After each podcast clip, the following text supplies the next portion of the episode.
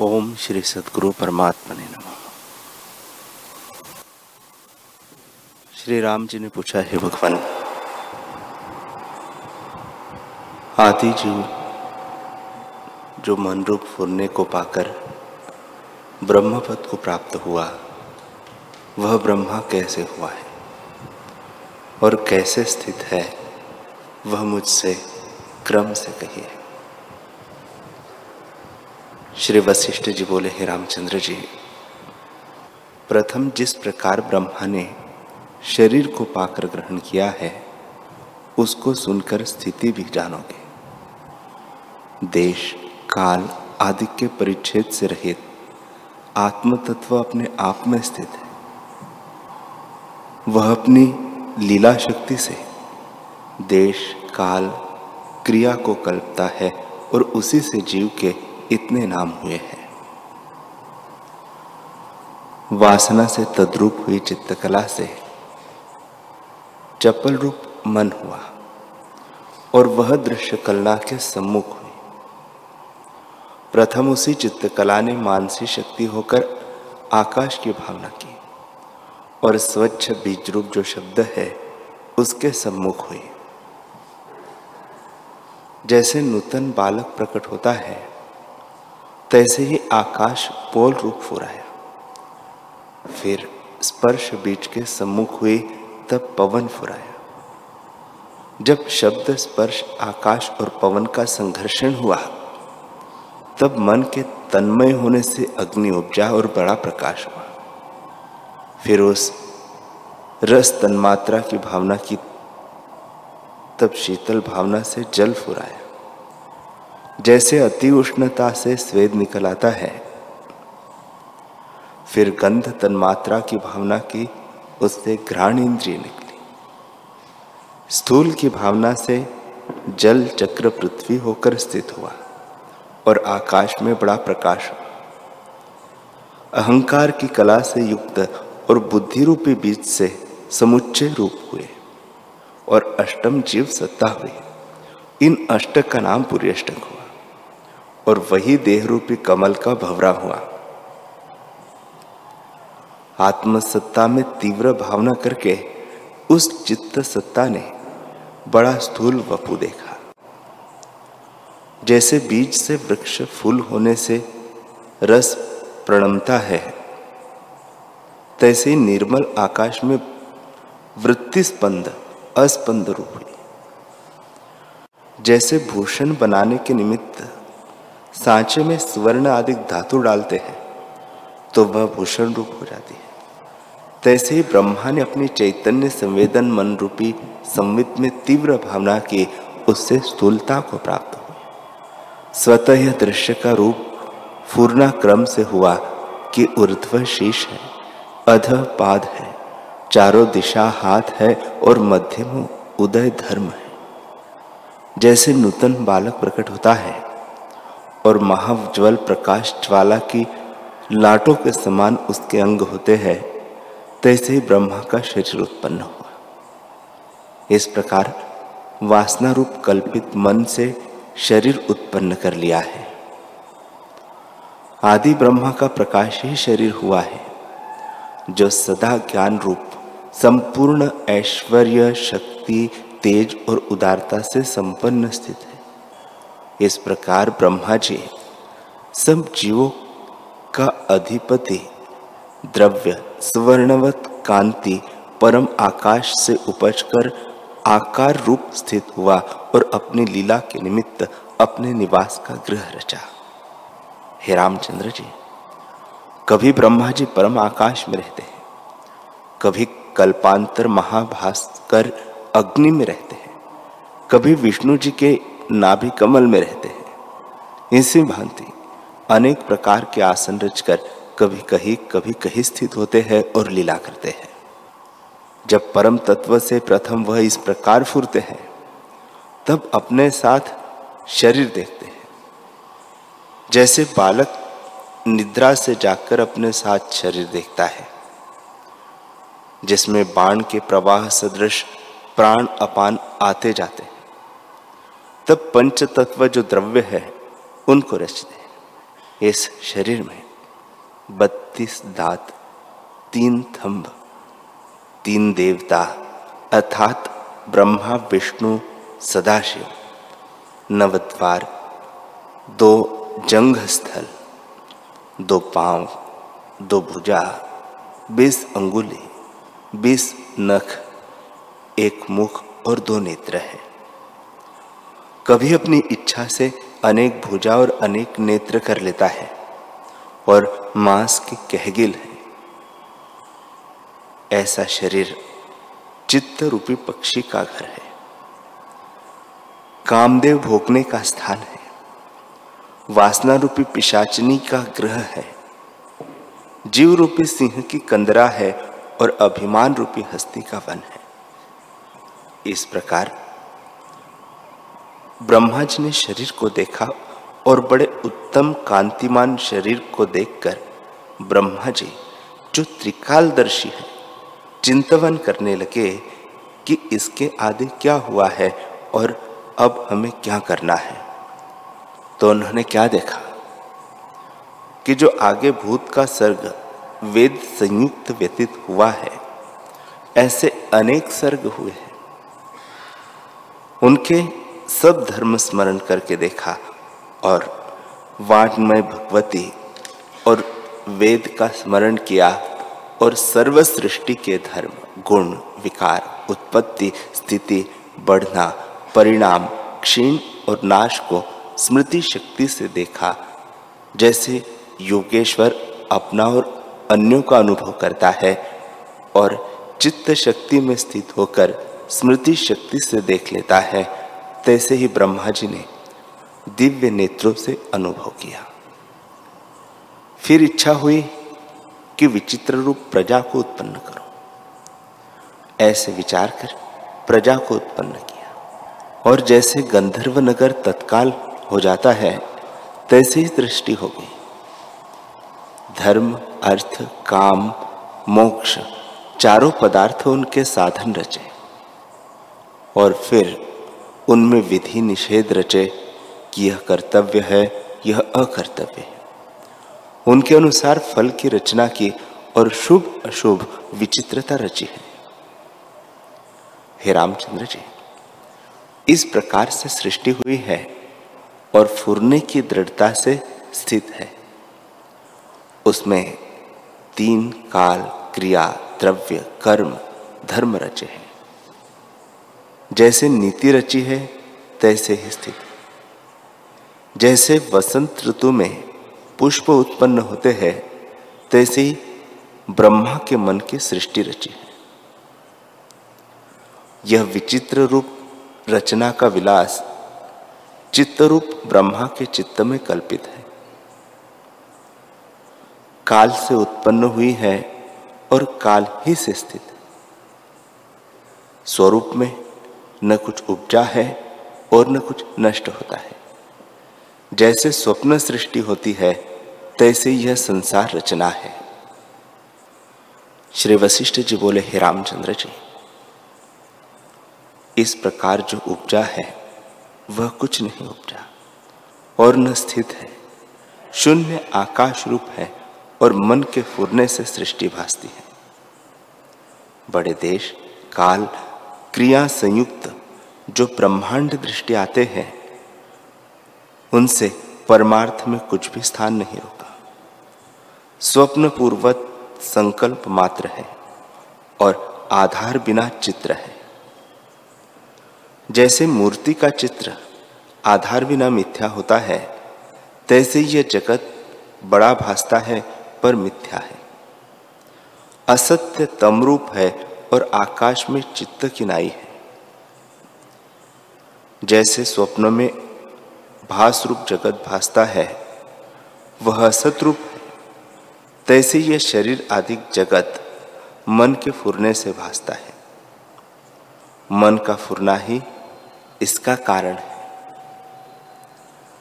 जैसे नेत्र का कारण प्रकाश है, तैसे ही जगत का कारण चित्त है। सब जगत आकाश मात्र है। और घट, पट, गड्ढा आदि क्रम सहित भी असत रूप है। जैसे जल में जो चक्रावर्त भासते हैं, वे असत रूप है। तैसे ही पर्वत आदि जगत असत्य रूप है। अपने निवास के निमित्त मन ने यह शरीर रचा है। जैसे कुशवारी अपने निवास के निमित्त गृह रचता है और आप ही बंधन में आता है, तैसे ही मन, शरीर आदि को रचकर आप ही दुखी होता है। ऐसा पदार्थ कोई नहीं जो संकल्प से रहित सिद्ध हो और मन के यत्न से सिद्ध न हो। कठिन क्रूर पदार्थ भी मन से सिद्ध होता है। परमात्मा जो देव है, वह सर्वशक्तिमान है। मन भी उसी की शक्ति है। वह कौन पदार्थ है जो मन से सिद्ध न हो? मन से सब कुछ बनता है, क्योंकि जो कुछ पदार्थ है, उसमें सत्ता परमात्मा की है, उससे कुछ भिन्न नहीं। इससे परमात्मा देव में सब कुछ संभव हो जाता है। आदि चित्तकला ब्रह्मरूप होकर उदय हुई है।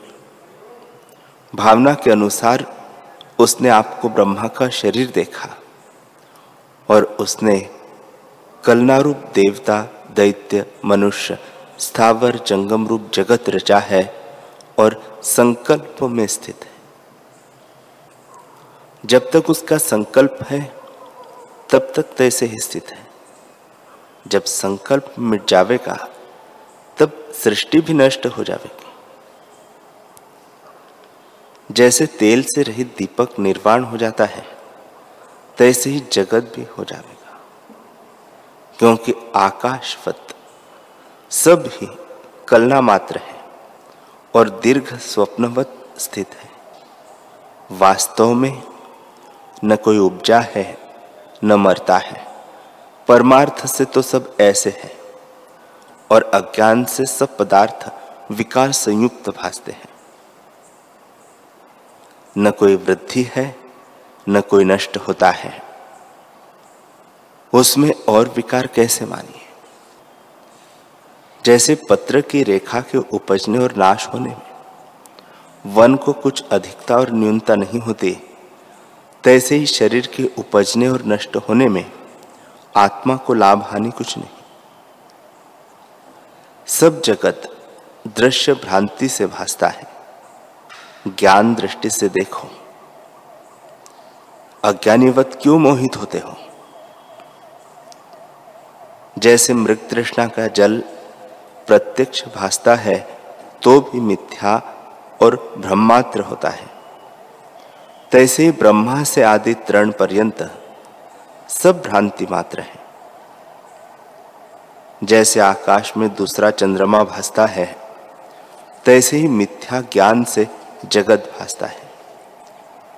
जैसे नौका पर बैठे को तट के वृक्ष स्थान चलते दृष्टि आते हैं, तैसे ही भ्रम दृष्टि से जगत भासता है। इस जगत को तुम इंद्रजाल मत जानो।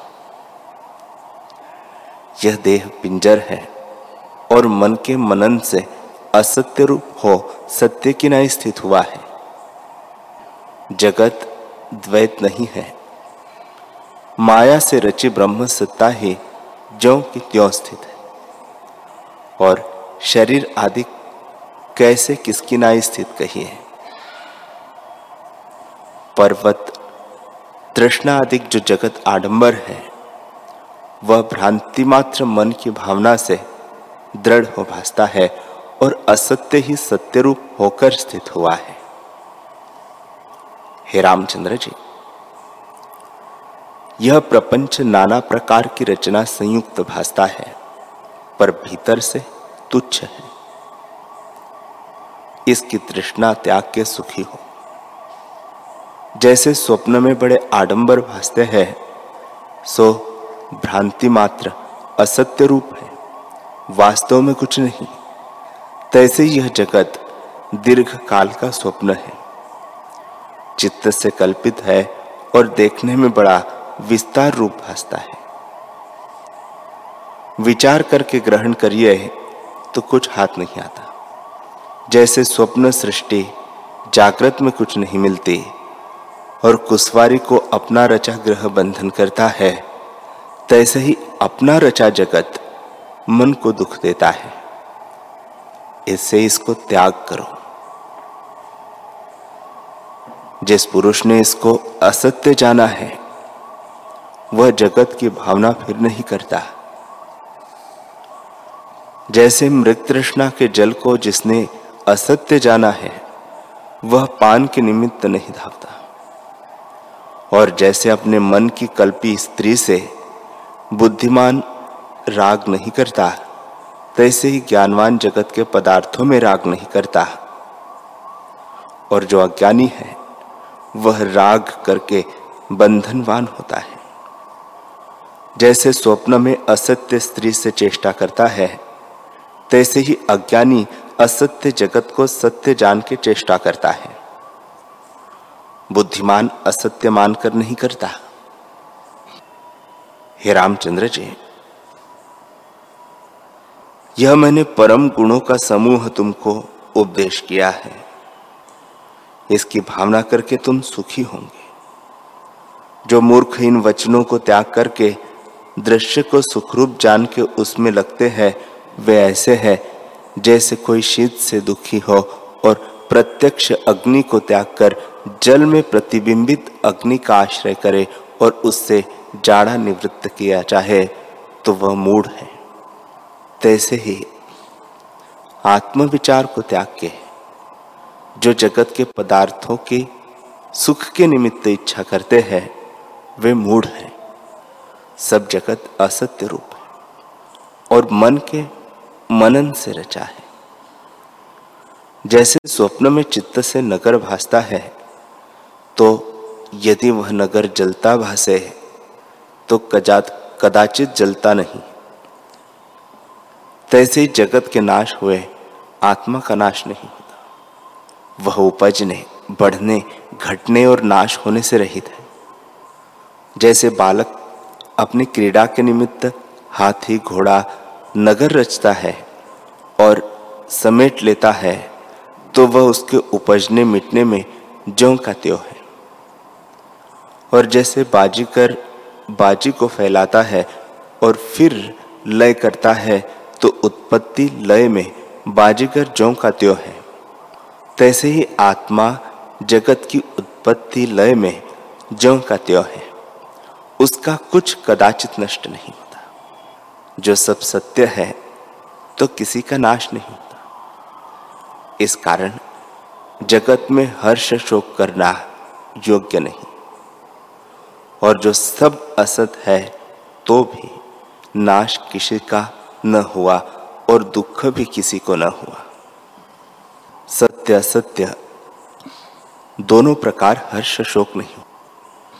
स्वरूप से किसी का नाश नहीं होता और सब जगत ब्रह्म रूप है तो दुख सुख कहा है?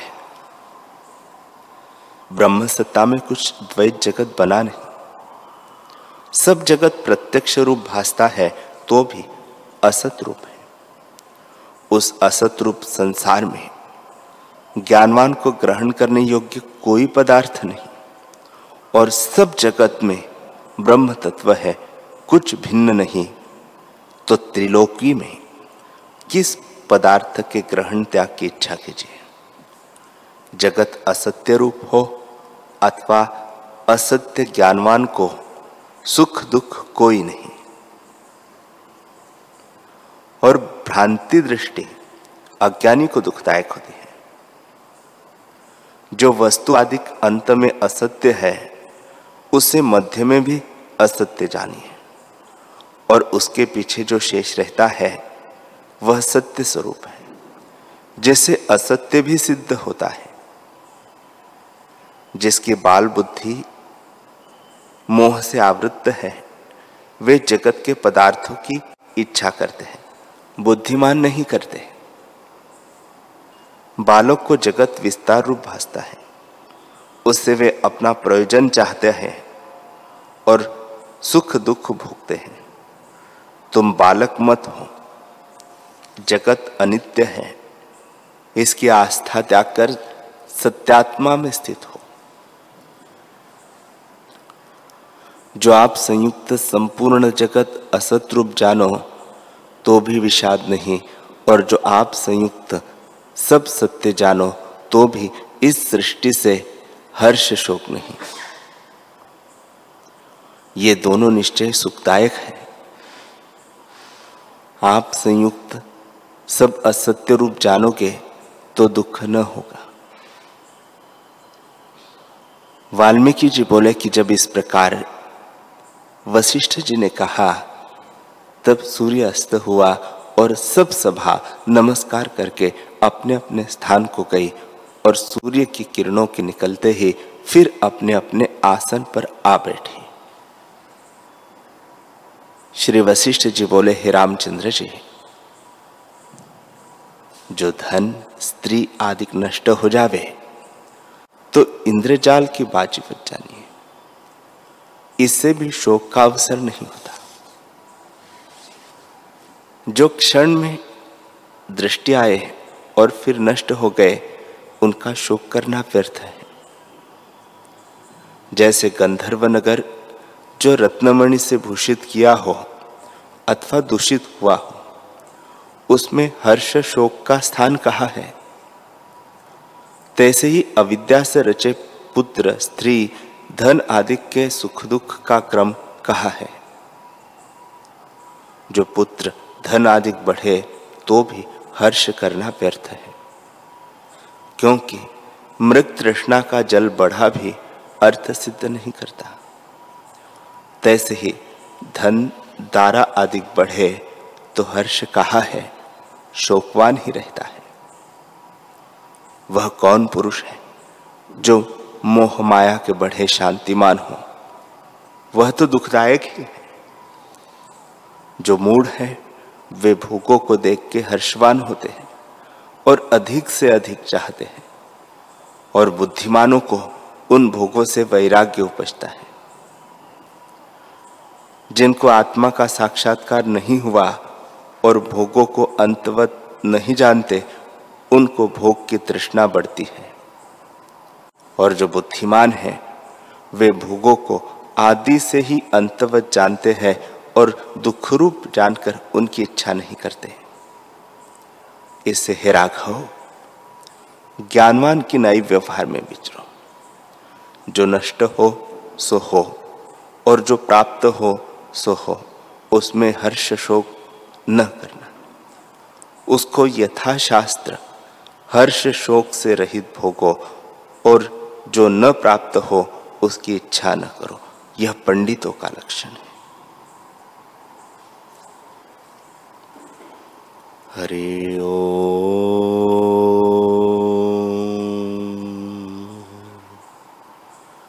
हरि ओ